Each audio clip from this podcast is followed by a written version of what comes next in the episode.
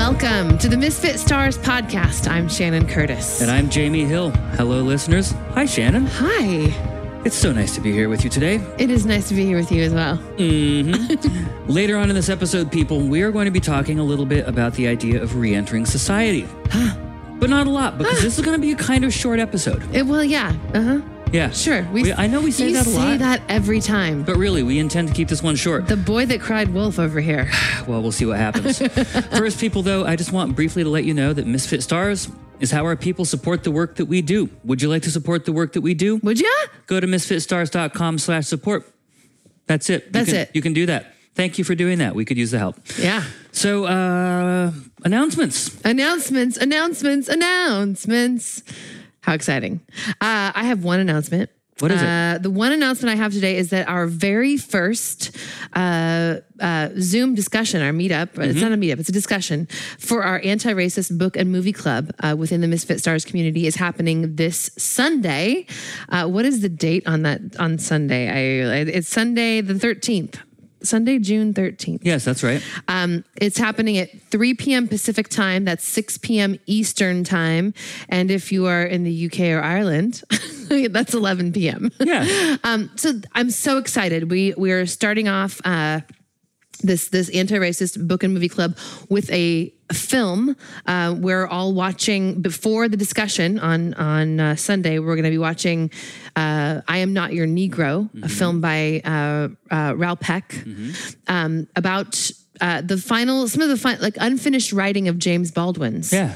Um, and I, you and I saw this movie when it came out in theaters several years ago, and It was so moving. it was so moving. It was uh, the experience of watching this film, and, and granted, this was really, at this, I think, probably the beginning ish of my own personal awakening to the idea that there that racism is still a massive problem in our country. I know that sounds shameful to say that, like, but I, I was really blind for a long, long time about the level, uh, the level to which racism is is systemic in our country. It's hard Yeah. for me to say words sometimes, but that it permeates every every facet of of how we're organized as a country and as a society and um, you know r- really the election of 2016 broke open a lot of that for me Yeah. um, and I, I know I'm not the only white person to have had that experience. Um, but really, in seeing this film at the, I think it was, it was like the summer, sometime in 2017, I think Yeah. it was when it came out. I remember going and just being floored by it. Uh, just needing so much processing, and I don't even know that I had the language or the or I, or I had I hadn't even done enough of the of the internal work in myself to be able to process it in the ways that I might be able to. So I'm really excited.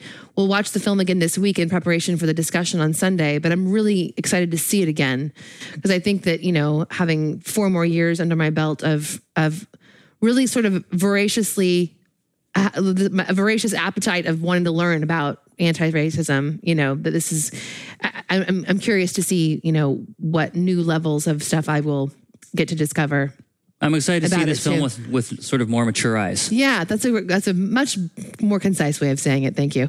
Um, but you know, when we saw it in the theater, the thing that sticks out to me about the experience overall was that we we went to the theater. It was this little indie, uh, not a little, a really nice indie theater in Pasadena, near Yeah. near where we lived. And the theater wasn't full, but it was, you know, like you know, maybe a third a third full, mm-hmm. perhaps and my my memory is that the the film ended the credits rolled and the lights came up and nobody had left their seats Yeah. and and even for a few moments after the lights came up people just lingered like as if and we did too because it was just like okay that was a that that just happened mm-hmm. and just needed a minute to like absorb it before moving on with the rest of our day Yeah, you know and also it felt like a sacred space that no one wanted to rush out of. That's a really good point. Yeah. So it was so powerful. Really looking forward to seeing it again this week. Again, so if you're if you are already in the Misfit Stars Anti-Racist Book and Movie Club, um, you have been invited into the, the private space within the Misfit Stars social network for the Book and Movie Club. That's where the event is posted. Um, that's where the link to watch the movie is. It's it's just free on YouTube, which you is can just amazing. watch this movie for free, people. How wild is that? It's great. Um, they made it. They made it available for free. I think uh, middle of last summer. Actually, was when they did that. great idea.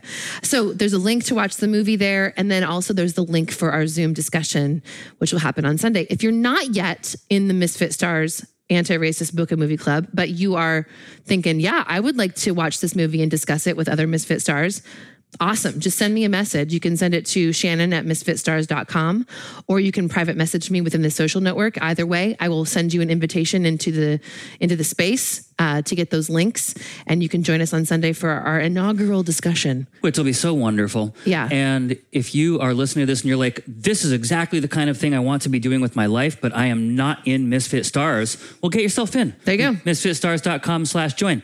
Uh, frankly, this is a uh, this is intentional. Yeah. We t- we try to do specifically extra neat things inside our most close knit community. Yeah. As a way of encouraging you to get yourself into our most close knit community. Yeah. Because we feel like if you feel simpatico with us on that level, well, you're probably our people and we want you in our inside group. So get yourself in there. Yeah, you know, for me, like everything about everything that I do in my life, whether it's making music, creating art, you know, or or the books that I'm reading or the people I'm surrounding myself with, like it's all comes back to this like center center of all those spokes is I I want to always learn and grow and be a better me. Mm-hmm. You know and and like this is part of that. Like you know the the the the doing get getting to do this book and movie club within the context of misfit stars for me is just one of those spokes of i want to learn and grow with other people who want to learn and grow. That's what this whole that's what this whole thing is about for me Yeah. you know? Um, and i so I, I really can't wait. It's going to be really great. Um I wanted to mention also that uh, whereas our Zoom meetups for our Misfit Stars tend to run like three hours, I'm hoping to keep our, our discussions for the book and movie club to around 90 minutes so that it's not like dominating your schedule and, and it's and it's less of the kind of event where coming and going would be as appropriate because we're going to no, be discussing no, together. For this, for this one, you got to show up on time and stay for the thing. yeah, so I want you to know that, that we're going to try to keep it at 90 minutes just Yeah. to be respectful of everybody's time and busy also, schedules. if there are people who want to who want to linger, we'll linger. But the whole the the, the meat The of meat. it, the meat of the thing Yeah. is going to be about ninety minutes. Yeah, for sure. So anyway, that's on Sunday, three Pacific, six Eastern. Um, and if you'd like to join the group and you're not yet in it, just message me and we'll get you in. Can't, wait. wait. Jinx, you owe me a Coke. What the shit? So, Jamie, how are you feeling today? You know, thanks for asking, Shannon. Uh, I good. I'm good. I feel spiritually well, and that's good. I'm also just like low energy. I've been low energy for days. Yeah. You know, we're just on a weird schedule right now, you and I, because our, we have some actual free time, and so we're using our free time not to do things that tire us out and keep us on a good schedule. We're just lounging around and watching movies and things, which means like I don't get particularly tired, which means that I'm up and. Not until two or three, but like four or five. I mean, we were staying up till four or five at the tail end of our project too. So honestly, it's just a continuation of the Yeah, late, late schedule. It's very, very on. different feeling for me. And okay. You can say how you're feeling when it's your turn to share, but for me, Excuse me. no. But for no me, snark allowed on the podcast. I'm not being snarky. I'm just saying it sounded like you were trying to negate the thing I was sharing. No, no, I'm just all I was saying was that our schedule really hasn't changed. I understand it might feel different. And well, that's perfectly it hasn't valid. changed on the uh, it hasn't changed on the going to bed side. That's what I mean. But because of the thing I was saying about how uh, it's like like I was going to bed much tireder during work times. Okay. I was sleeping much harder and waking up earlier. I see. And uh, and also like the anxiety of having another like deadline work day was getting me out of bed earlier. I get it. I've been on kind of a weirder schedule because of the lack of work to kind of anchor things. Got it. And it's okay. Like I don't mind that, and I think it's actually really healthy and good. But my schedule's been like our our schedule together has just been all over the map. Uh, we've been waking up way too late, going to sleep like sometimes when the sun is coming up, and it's just you know that gives me a little bit of anxiety. I feel like unrooted.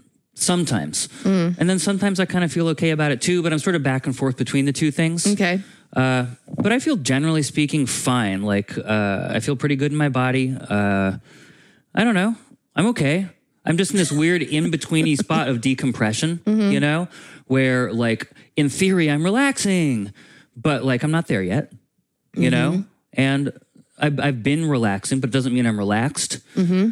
I'll get there, I'm sure, over the course of the summer. Also, once the weather gets nicer and we can actually go out and do hikes and stuff like that, I'm sure it'll start to feel a lot more like there's some relaxation happening. Yeah. Right now, it just it's been rainy. We've been kind of trapped in the house watching movies. Yeah. Which in one way is kind of nice.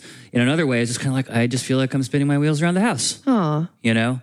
So I don't know. I'm fine. Uh, I'm fine. I'm fine. Yeah. You're fine. Yeah. I'm neither. Everything's fine. Yeah. I'm neither good nor bad. I'm okay. Yeah. Okay, that's fine. How are you that's doing? Good. I, I feel I feel good. I mean, I'm on the same schedule as you are, but I don't I don't think I have as much of an existential Hmm. uh, wrestling with it that you are having with it. Um, to me, like this is one of those things. Like going to bed and waking up when you want to is such an incredible privilege. Yes. and like uh, and and it's one of those things. Like when you have the freedom to do that, it's kind of like it's kind of like one of the bonuses of being an adult, you know, like like like if you want to eat ice cream for dinner, you can do that. Yeah. and sometimes it doesn't make you feel great. So so you know, like even though you can make these choices, but I honestly I, I feel I feel I feel fine about it. I I I fully understand that um that this the tail end of our 2020 101 project just tapped me out completely Yeah. of all of the energy and motivation Yeah. I had. Um, and at the same time was so fulfilling and fun to do. And I'm so great. I'm so grateful for the opportunity to have done it.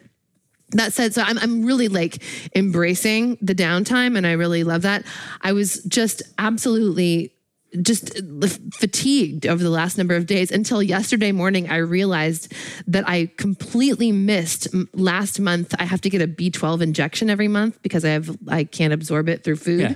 And so And uh, let's put that in active voice. I have to give Shannon a vitamin B12 injection every month. I have to stick an inch and a half long needle in her arm once a month. and, and and I discovered that I had this deficiency uh, several years ago when we had a particularly taxing work schedule for like a sustained period of time, and I. It was, in 2015 when I Know I Know came out and everything went haywire. yeah, we were so busy and just like go go go go go go go go go, and I and I got to the place where I realized that my feet were numb, Like You couldn't and they, feel your extremities. my feet were numb and I realized that that maybe that had been happening for about a month. Mm-hmm. you know, it was one of those things that I was like there was stuff going wrong with my body, but I was too busy to notice it, you know, until we we got, went on tour. Actually, it was when we went on tour that I first noticed. I was like, wait a second, this is wrong.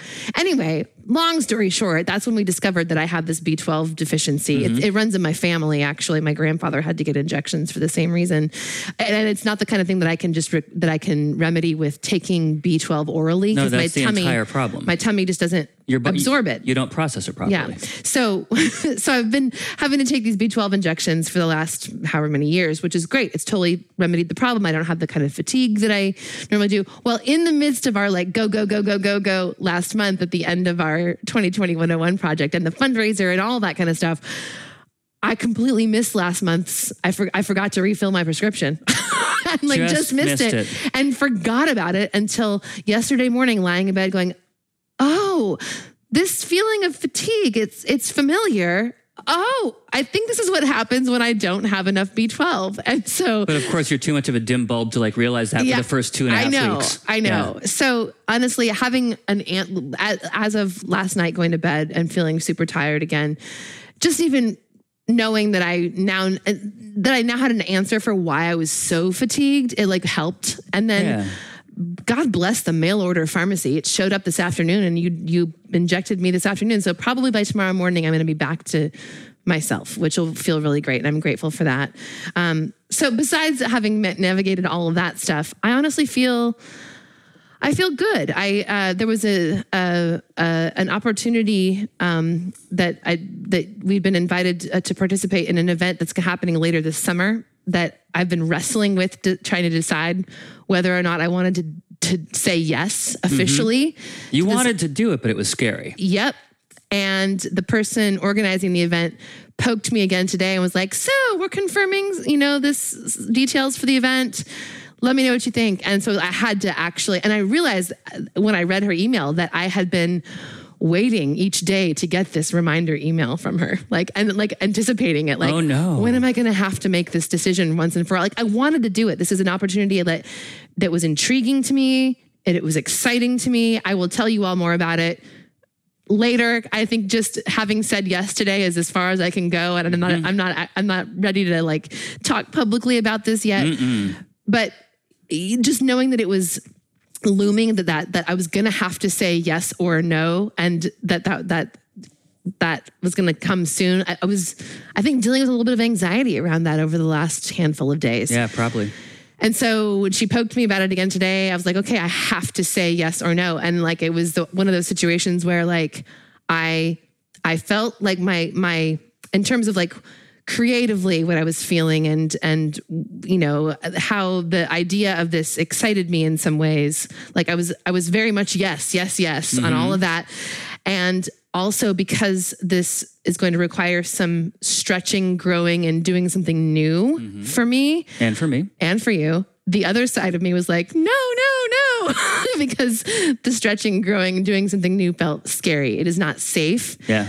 But then again, especially in a sun and for me like my side of it like especially in a summer after we've been sprinting for 15 months and the whole point of the summer was to try to do as little like no big projects. Yeah, and this is taking on a big project. It's taking on something of a big project. Yeah, more than it's more than nothing. yeah.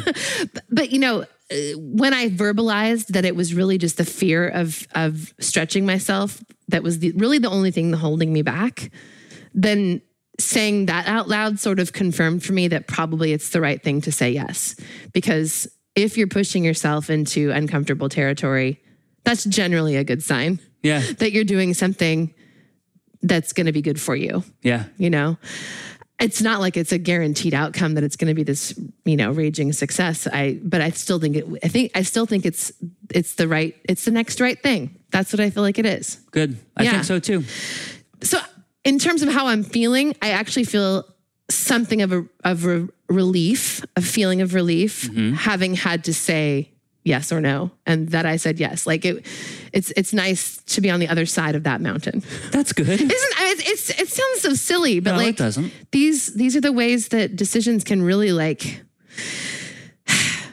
just tie me up sometimes you know? Um especially decisions about like doing something that feels unfamiliar it's Yeah. uncharted so anyway i'm feeling i'm feeling good good yeah right on yeah yeah so hey let's fire up the good news machine okay what's your good news You know, it's funny.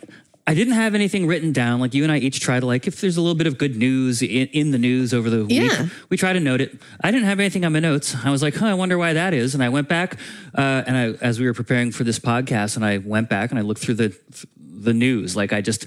You know, look, pulled up all the Washington Post from last week, all the Seattle Times. There was nothing in the Washington Post. It was all bad. so I was like, okay, let's go local. And I went local, and it was kind of worse. Oh, no. Um, yeah. So, so there's nothing in my good news machine as far as like actual news. Okay. So I'm just gonna uh, sort of pull a sort of cheesy card on this one. and Be like, my good news is that we have some unstructured time right now. Yay. So it's it's like the most micro version of it possible. I try to go macro. I try to do national. Nothing at national. I go local. Nothing local. I'm gonna go personal. okay yeah, so great. personally, uh, there's I have some unstructured time. You have some unstructured time. Yeah. We as a couple have some unstructured time. it's really lovely It's lovely. Mm-hmm. We've had some tender moments. We've had some snuggling on the couch. birds Everyone listening to this is like throwing up right now. yeah Sorry. birds chirping butterflies flying Yes. like that you know. Also, I have some uh, yard based news, which is that our bunny has been out and about. We have a bunny living under our deck, people. It's very Disney. It's very small. It's a very small bunny. it likes to come out when we're in the yard. Jamie has this theory that it specifically comes out when we're in the yard because he thinks that it, that we're his family. Yeah. Yeah. Because it's a lone bunny, and bunnies are not necessarily like solo creatures. Right? I mean, I they don't tend think to so. they tend to run in what do they call a group of bunnies? A horde? I don't know. I don't I don't think it's a horde of bunnies. A horde of bunnies. I think that's about right. No, I don't think that's what it is at all. it's a phalanx. It's a phalanx of bunnies. a detachment of bunnies. bunnies. Yeah. I, I've got to know what it is now. We'll look it up later. Yeah. Yeah. Anyway, there's not a pack of bunnies in our yard. There's a single solitary solo bunny. It's on a solo bunny mission. And I like to think that it's sort of independent, but also it might be a little lonely. Like last night, we had gotten some little solar lights to string along a part of the fence in our yard. Yeah. And like I had been looking out in the backyard to see if the bunny was around. I just tend to do that All day, yeah. I'll just anytime if I go to the bathroom or if I'm in my studio, I'll just look out the window. It's right there, and there wasn't any bunny. And then we went outside right at dusk to hang these Mm-hmm. lights. And within 10 minutes of us being out there hanging these lights, all of a sudden behind us was a little bunny munching clover. So there's some credence to your theory, maybe. Like the bunny specifically came out while we were there messing around in Mm-hmm. And we're yard. talking, and it's just unfazed. And I wonder if it thinks of us like we think of it as our bunny, but I wonder if it thinks of us as its people. I wonder. And I, ho- won- I and I so. wonder what bunnies think of when they think of people. Maybe there's another. I, I was going to say another word, but that's silly. Like, Now you're just trying to imagine says- what bunny language I'm is. trying to imagine how bunnies communicate now, and and how they would refer to a being like us. do they do they have bunny language? I don't know.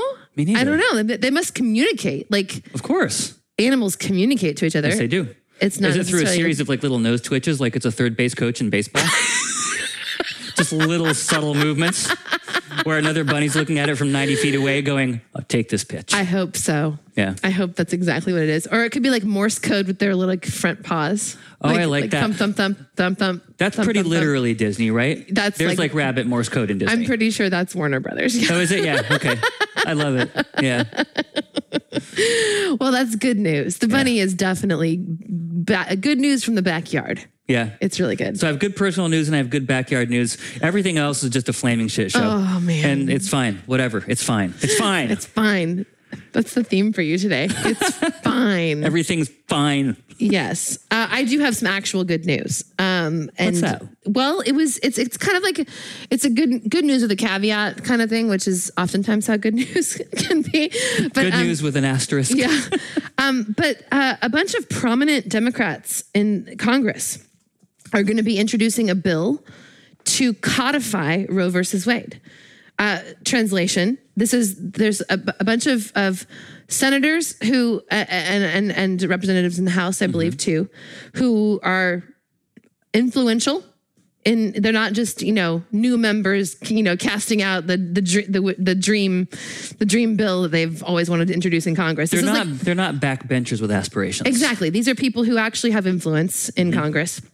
They're introducing a bill that would just uh, make it, it would just establish the rights afforded to women in Roe versus Wade.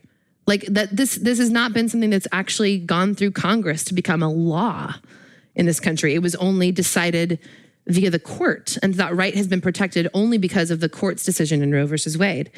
Which means the court can also take it away again too. Exactly. And so there's been this movement over the last years uh, that Congress should actually make a law saying, no, this is actually the law of the land and not just the Constitution being interpreted by whomever happens to be sitting on the Supreme Court Yeah.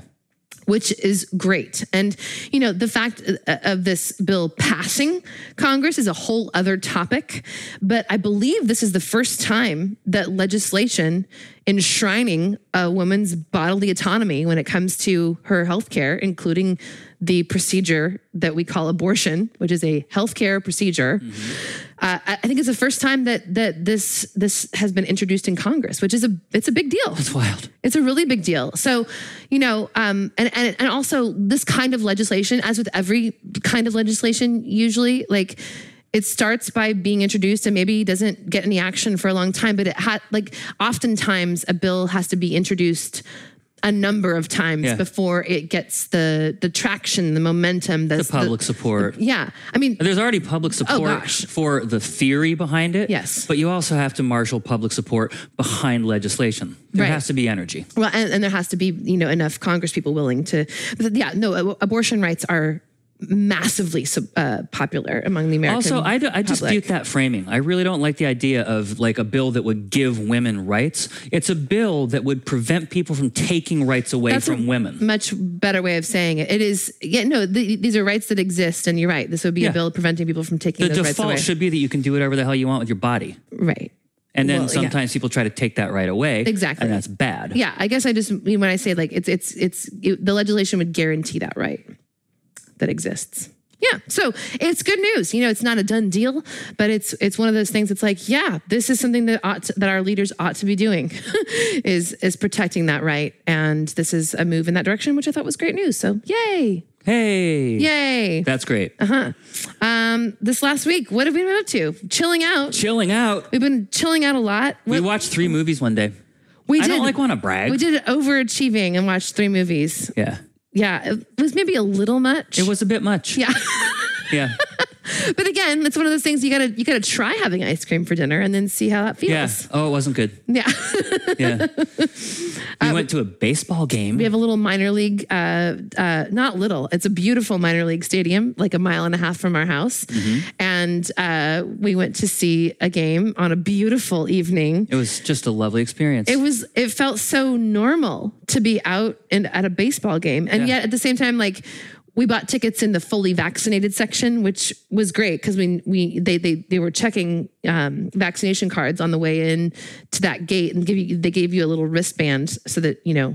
You know those wristband- vaccinated on it. It said vaccinated on it, people. It was so weird. I didn't even really think about it at the time, but then when I got home and I was going to take it off, I was like, "Holy shit! This wristband that I'm wearing says vaccinated." It's so weird. It's so dystopian and strange. Everything's been so weird this last year. Yeah. But but it felt great to know that people who were in that section were all going to be vaccinated, um, and and also meant that they could sell more tickets in that area. Mm-hmm. But even so, it was a very sparsely attended game. Like we had you know several rows in every direction around us to ourselves. Just great. Uh, it was wonderful. Um, Our team got their butts handed to them. yeah, sad. Which is, they're a great team. They're not like a loser team in general. They just had an off game. yeah. But it was fun. There was a lot of scoring, just not by our team. No, yeah, there was lots of scoring by the by the the Salt Lake City Bees. Yeah. That's adorable. The Salt Lake City I love Bees. minor league baseball team names. Oh, They're so good. Ours is kind of ours is a good name. It's it's the, the Tacoma Rainiers, mm-hmm. so named after Mount Rainier, which mm-hmm. is a lovely benevolent presence to our our east Southeast, really. southeast. Shannon had a great question. So they're thinking about renaming Mount Rainier to the name that the local indigenous people had for it back in the day before Mm-hmm. we took their land and renamed their mountain. Mm-hmm.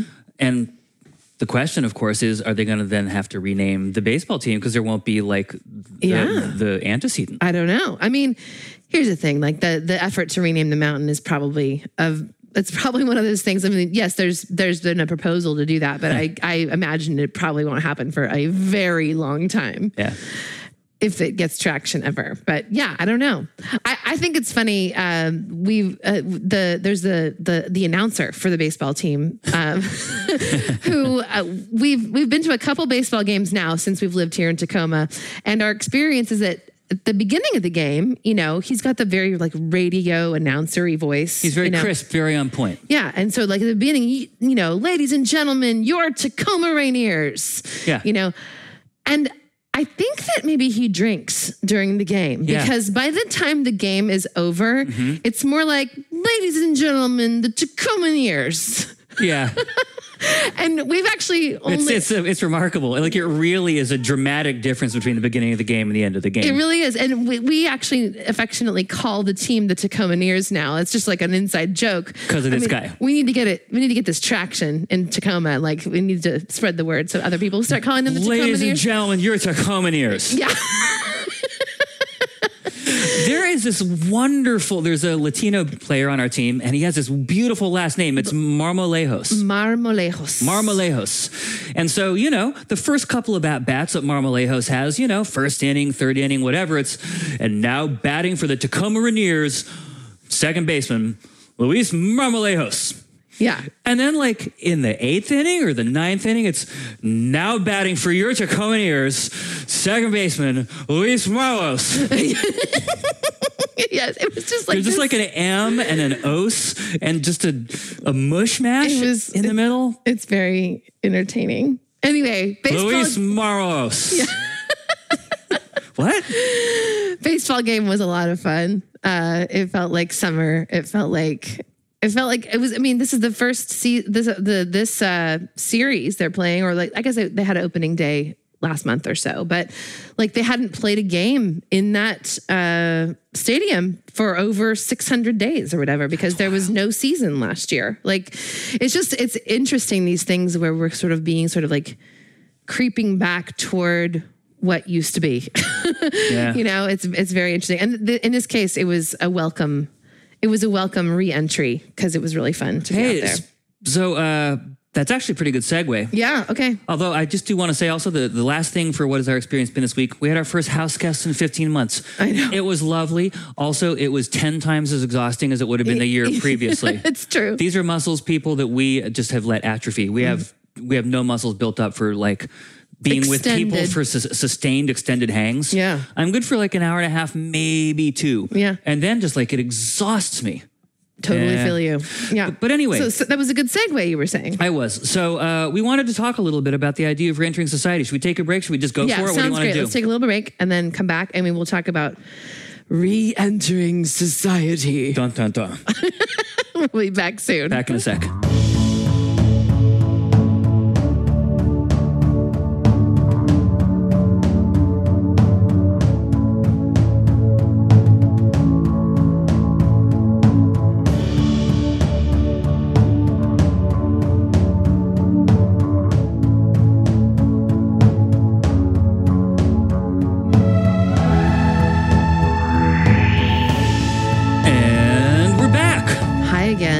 Hi, people. So, Shannon and I read this article in the Atlantic over this last week, about a week ago.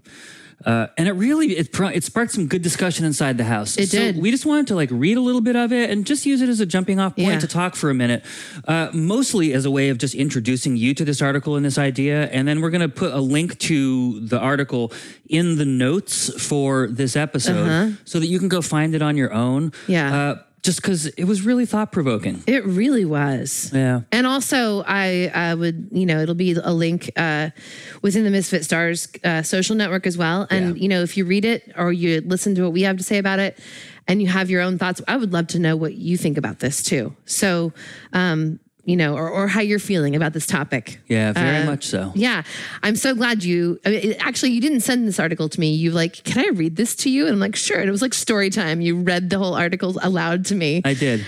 you were reclined on the couch. I was sitting in the chair. Um, yeah, it was really actually a nice way to absorb it. Um, and so you're just going to read a portion of it, right? The, Yes. the title, who's the author, and what's the title, and all that. So the author is a guy named Tim Kreider, K R E I D E R, Tim Kreider. And his piece is called I'm Not Scared to Reenter Society. I'm just not sure I want to. And the subhead is I have gotten acclimated to a different existence. Yeah. Okay. So just, you know, immediately provocative there. Yeah. You know, so we dove in.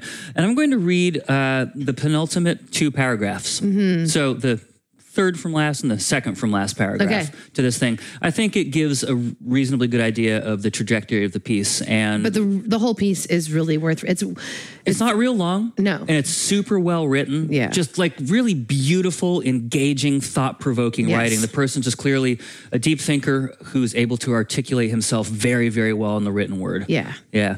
So uh, here's what he has to say toward the end of this piece Quarantine has given us all time and solitude to think, a risk for any individual hmm. and a threat to any status quo. Hmm. People have gotten to have the experience, some of them for the first time in their life, of being left alone, a luxury usually unavailable even to the wealthy relieved of the deforming crush of financial fear and of the world's battering demands and expectations, people's personalities have started to assume their true shape.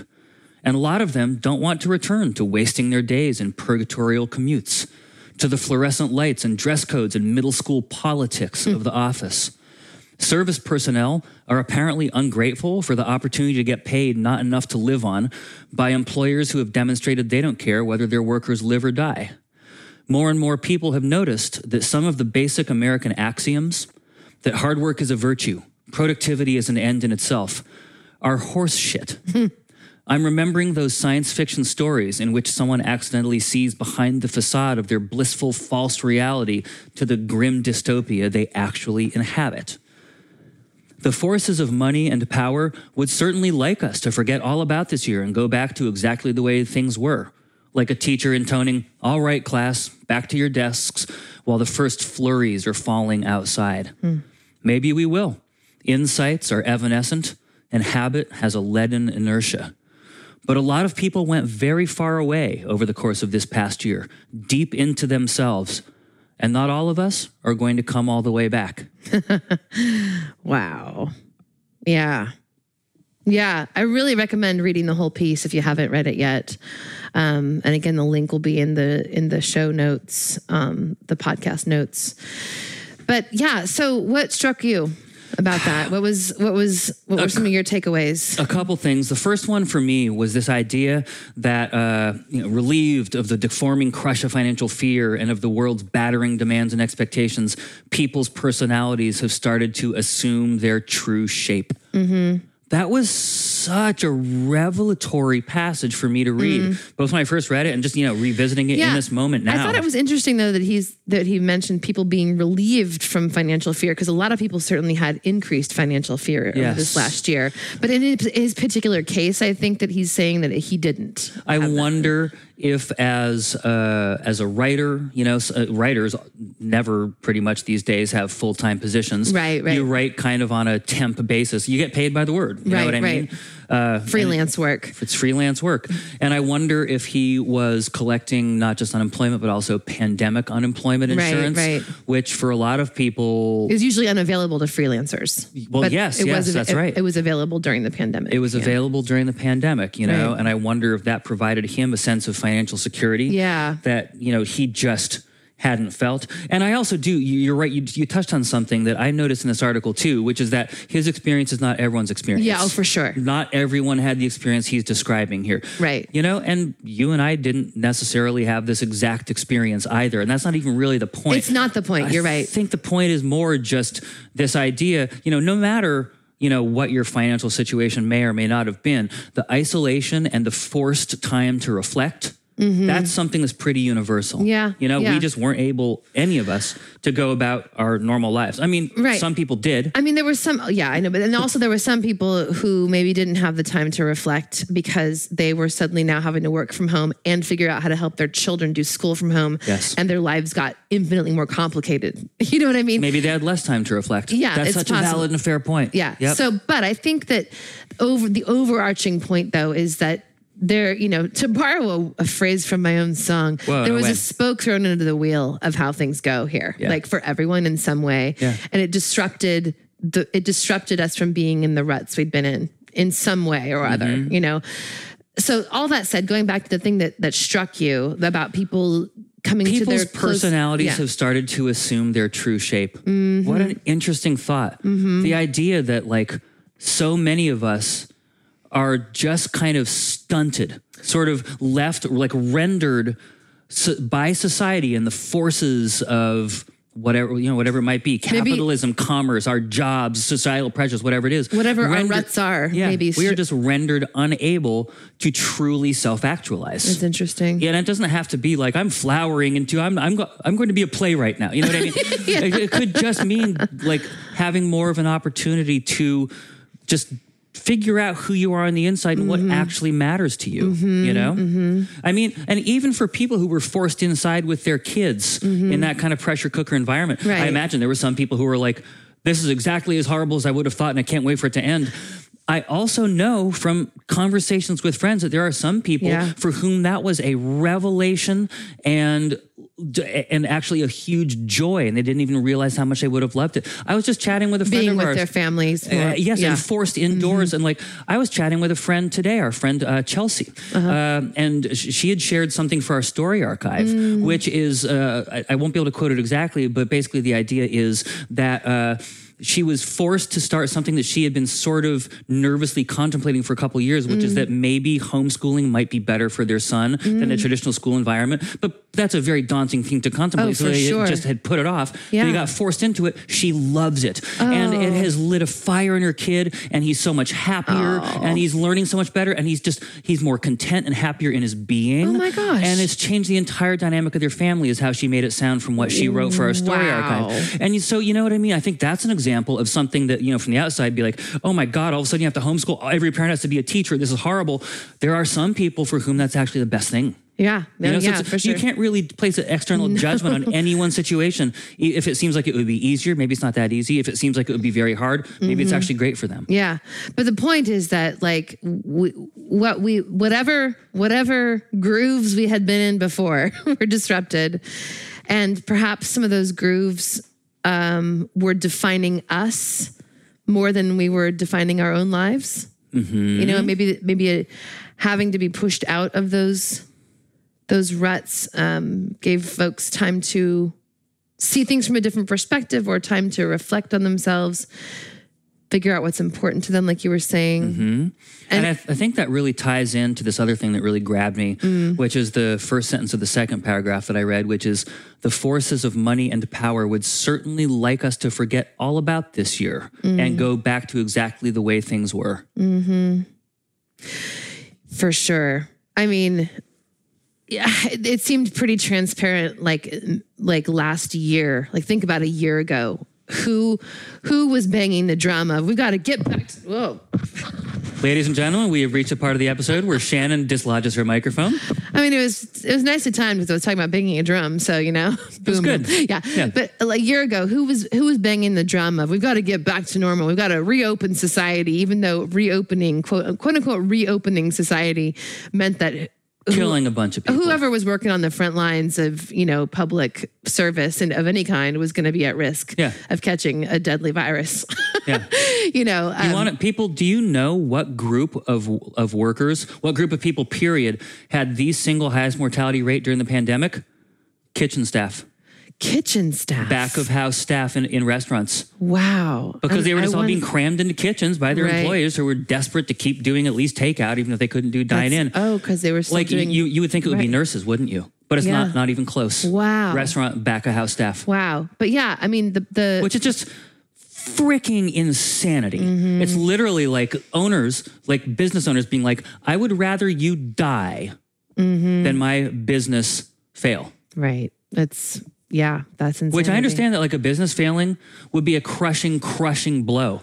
But really you would rather a bunch of people die right? to keep your to keep your dream alive. But that's not a binary choice. Business die or people die. Like that's why it was important for the government to offer assistance Yeah. to those businesses. And I think that that for a lot of for a lot of businesses that that assistance worked. you know, Mm-hmm. right. of course there was there were businesses that that ended up having to close, and of course it was a stressful time to navigate all that. I mean, had the government decided up front that no, we're just going to take care of y'all, don't worry about it, it would have been a lot less stressful, and we would have probably lost fewer businesses. But I think that that you know that it was it's not a binary choice: lose the business or lose the people. you know, it, it like There's a third the way. third way is support the people while we get the get through this together, and then we'll come out the other side. yeah. You know, more of us alive and and businesses surviving as well. You know, mm-hmm. but yeah, you're right. The people, the powers that be, would like to see would like to see us not have time to dream or think or evaluate our lives because Our dreams and our, dreams and aspirations generally don't involve them. Yeah. Well, I mean, I, that's a powerful, it's a really powerful idea. It's a really powerful idea that, that, that perhaps we have been slaves to a system. Uh, we and we've remained slaves to the system because we operate on this constant this constant cycle of fear and scarcity. And i've got to work to prove my my worth. And i've got to you know uh, stay on this wheel to survive. And i've got you know like it there's there's no opportunity to get off. Yeah. but we all a lot of us i shouldn't say we all a lot of us were given an opportunity to get off the wheel and and evaluate whether that wheel is worth it or if we want something different Yeah. You And know? even for people like for whom their daily routine didn't change and pro- and perhaps got a lot more stressful. Mm. Yeah. You know, I'm thinking about our friend Michelle who works like uh, sort of in a in a customer facing role in a medical office. Uh-huh. You know, uh, she didn't have the luxury of working from home. You can't do that. People Right. need to come to the medical office to get done whatever they need to get done. Then that Yeah. needs to go on. You know. Um, but at least for her, you know, the, the the specifics of her job didn't change in any way, but for the worse. But they they largely stayed the same. But the context around everything changed, you know, and I think that's valuable too. Mm-hmm. the At- at- context just to, just the sur- the this the the surrounding life around your job and just Oh, like the societal context Yeah. you know maybe the fact that everyone else a whole lot of other people's situations are really changing and yours is not really makes you look in a different way at your situation oh sure Mhm. you know for sure yeah. Yeah. Yeah, absolutely. Yeah, and it really kind of makes me um, want to just promote the idea of like the the existential importance of of rest. It even if the point is of rest is only just to let yourself have an opportunity to think or dream. You know uh, like like i think we've neglected that i think we've neglected ourselves in that arena Yeah, a lot maybe our entire lives, some of us. yeah um when and what could what could be possible if we all took that more seriously Yeah. if we cultivated that aspect of our lives if we gave ourselves more if we didn't come all the way back like this guy says Yeah. but left space for the thinking. And certainly, like I mean, he mentioned in the article too that that really going going into oneself in this way is is a scary proposition for a lot of us, you know.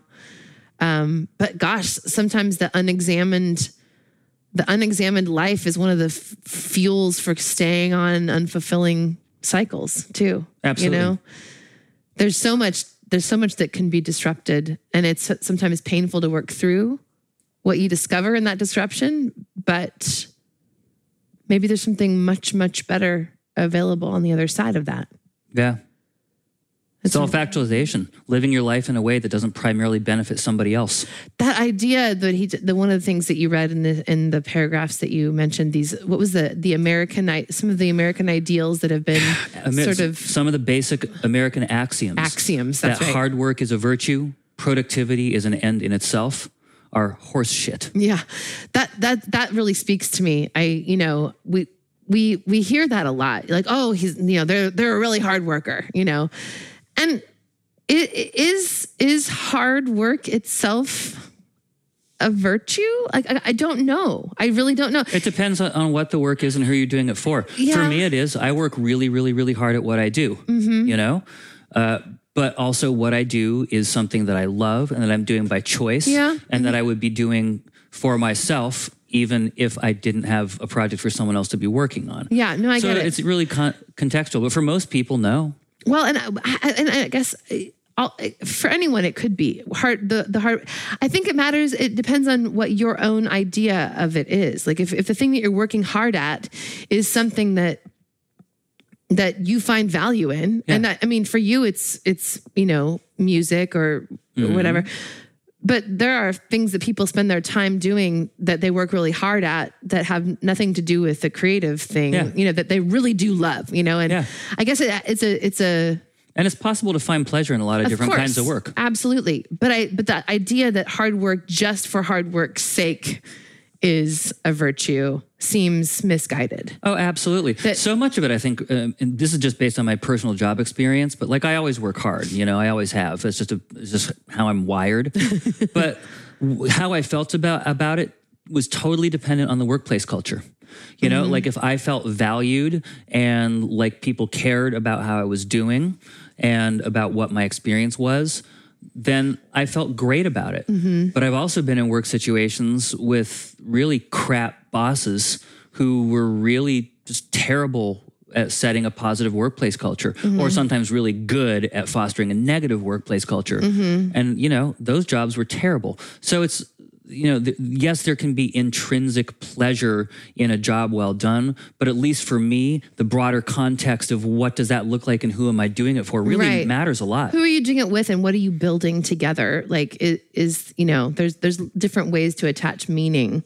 Mm-hmm. But, but just the hard work in and of itself and no, no other no other attachments to it.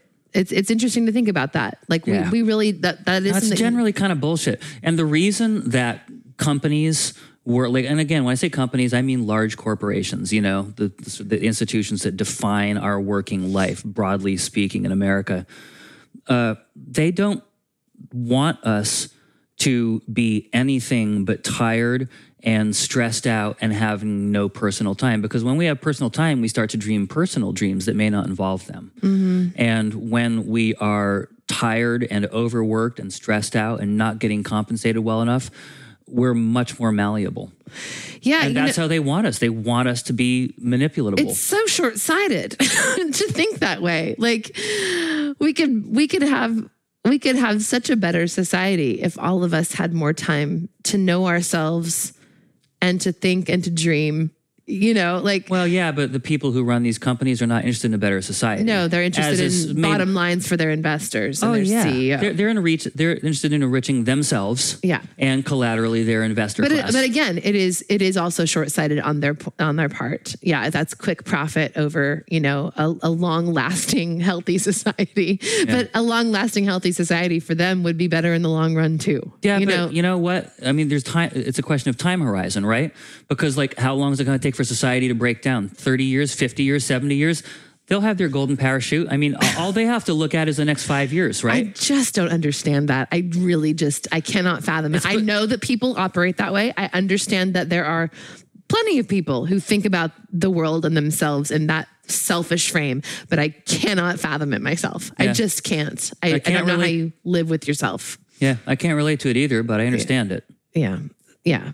But you know, I yes, I, I I saw this tweet earlier this morning that relates to this idea, and I, I'm gonna I'm gonna probably butcher it, but the person said something like, um, "It's remarkable how all the outside activities are just capitalism, like in terms of like how we've done all of our activities inside for the last year or so, Yeah. you know, and, and then all the stuff that we're supposed to be getting back at, getting back out to enjoy. is is just making money for other people." Yeah, going and spending money places. Yeah, it's an interesting thing to think about, and I and I honestly I want I, I want to like internalize that message as we are getting back out, you know, and and it, it was wonderful to go to the baseball game. Like I we spent money on the tickets and we mm-hmm. bought the food, which was way more expensive than the tickets. It's really wild. you know, and I, I understand we were you know spending money to go do a thing, and and I'm glad we did that. But also, I think I want to really keep in the f- front of my br- of my mind as we're making choices about how to spend our time now that we can go back outside into the world. You know, is this something that I want to spend money on because I really, I really do um, value the experience I'm going to get by spending this money, or or am I just spending the money as a way to feel normal in and of itself?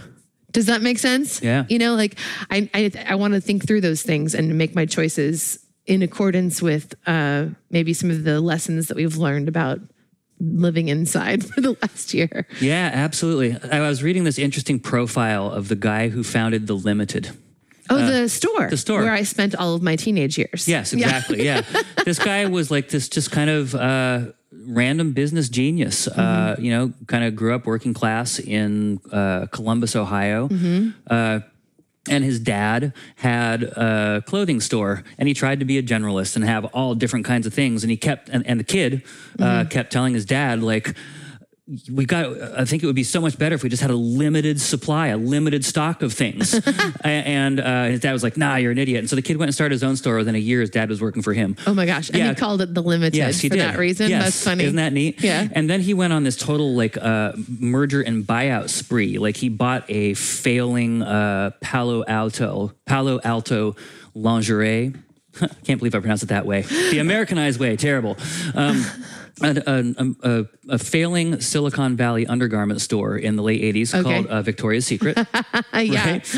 and and turned that obviously into this massive like behemoth that we all Yeah. know. Yeah. Um, he was this total like business savant, but the insight that he had was that people of his generation, boomers, Mm. viewed uh, shopping as entertainment. Oh, Like that was his key insight that Right. made him a billionaire in the early 80s. wow. Uh, Well, he he got some of my dollars as a teenager spending my babysitting money on his clothes. yeah, yeah, absolutely. But you know, like that feels to me related to the conversation we're having. Yes. This idea that maybe this i- this idea of like consumerism as entertainment is really fucking unhealthy. yeah. Perhaps toxically unhealthy. Yeah, you know, I remember. I remember um, uh, some some months after the shutdown last year, we went into a store. Maybe it was Target. We went we went to Target for the first time, maybe. Um, and we walked around. They, had, they were. It was the time when they were limiting the number of people who could go in to Target, and you had to wear a mask and all that. It was like having your own Target because like Target is like what a million square feet. Yeah. and there were like twenty people. It was empty as can be. And you and I had some needs we needed to pick up and we did that. But we also like we remarked about, I think we even talked about it on the podcast, how it felt how it felt good to do something normal like walk around a store and see the things on the shelves. Yeah. And I'm and it feels like I'm this is a this is an indictment Yeah. of myself Yeah. that I have I have definitely participated in and bought into that culture of shopping as entertainment. Mm-hmm. That that consuming is that consuming itself, not necessarily even the thing I'm buying or the thing I'm consuming, but just the act of consuming Yeah. is the thing of value. Which is I, I I don't want that to be true in my life. Like really, people like think about it. Like which releases more dopamine into your system? Receiving the Amazon box or pressing the complete purchase yellow button in the app. I wonder. I Yeah. bet that for most of you, like me, it's the second of those two things. Get it, pushing the button. Of course, Really absolutely. interesting. Place Well, place order. Who? I placed the order. seriously, I get Yeah. Mm-hmm. I get that little feeling, you know. And then when the box arrives, it's just more of like, a, well, yeah, I knew this was going to happen. Big surprise. Yeah. No, this is this is something I really feel like I want to I will I want to keep this forefront and and and think about this as I as we move back into society. Because I I, I think I think this is some, a way I, I think I can handle this area of my life with more intentionality. Yeah, I Than think I that's right. Yep. Interesting. Yeah, you know the, the article spurred lots of thoughts for me, uh, you know, as well. Uh, the, the the Atlantic piece. It's not an article; it's more like an essay. It's beautiful. Yeah. Um, but just the idea of maybe not coming all the way back. You know, I I, I there are lots of areas of my life um, related to how I spend my time, related to uh, uh, how how I spend um, and the and the amount of time I spend on social media, uh, related to my career, like in, in our work life. Um, lots of ways in which I I don't want to go automatically back to the way it was. Yeah. I think that there's room for doing some things differently and maybe not going all the way back. Um, and, and, and, and I think that the, the beautiful thing about that is that it's not that it's not that I'm inviting less into my life. I feel like I'm inviting more space into my life in those areas Yeah. that will be an opportunity for me to feel more in my life as a result. Does that make sense? Oh, absolutely. Creating space for better stuff to come in is very, very important. Yeah. And we we often don't get a chance to do that, or even if we have the chance, take the chance Mm-hmm. to do that. Yeah. Yeah.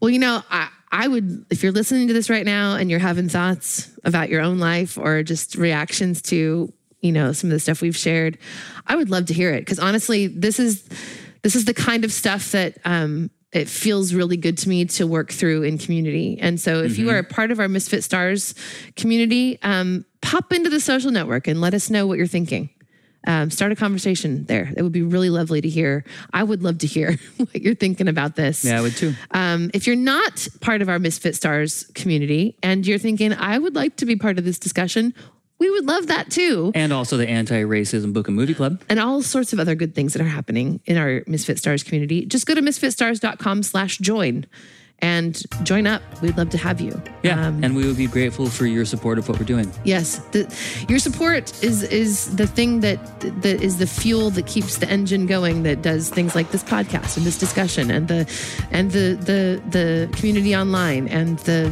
anti-racist book and movie club and all the other things that we do. That Yeah.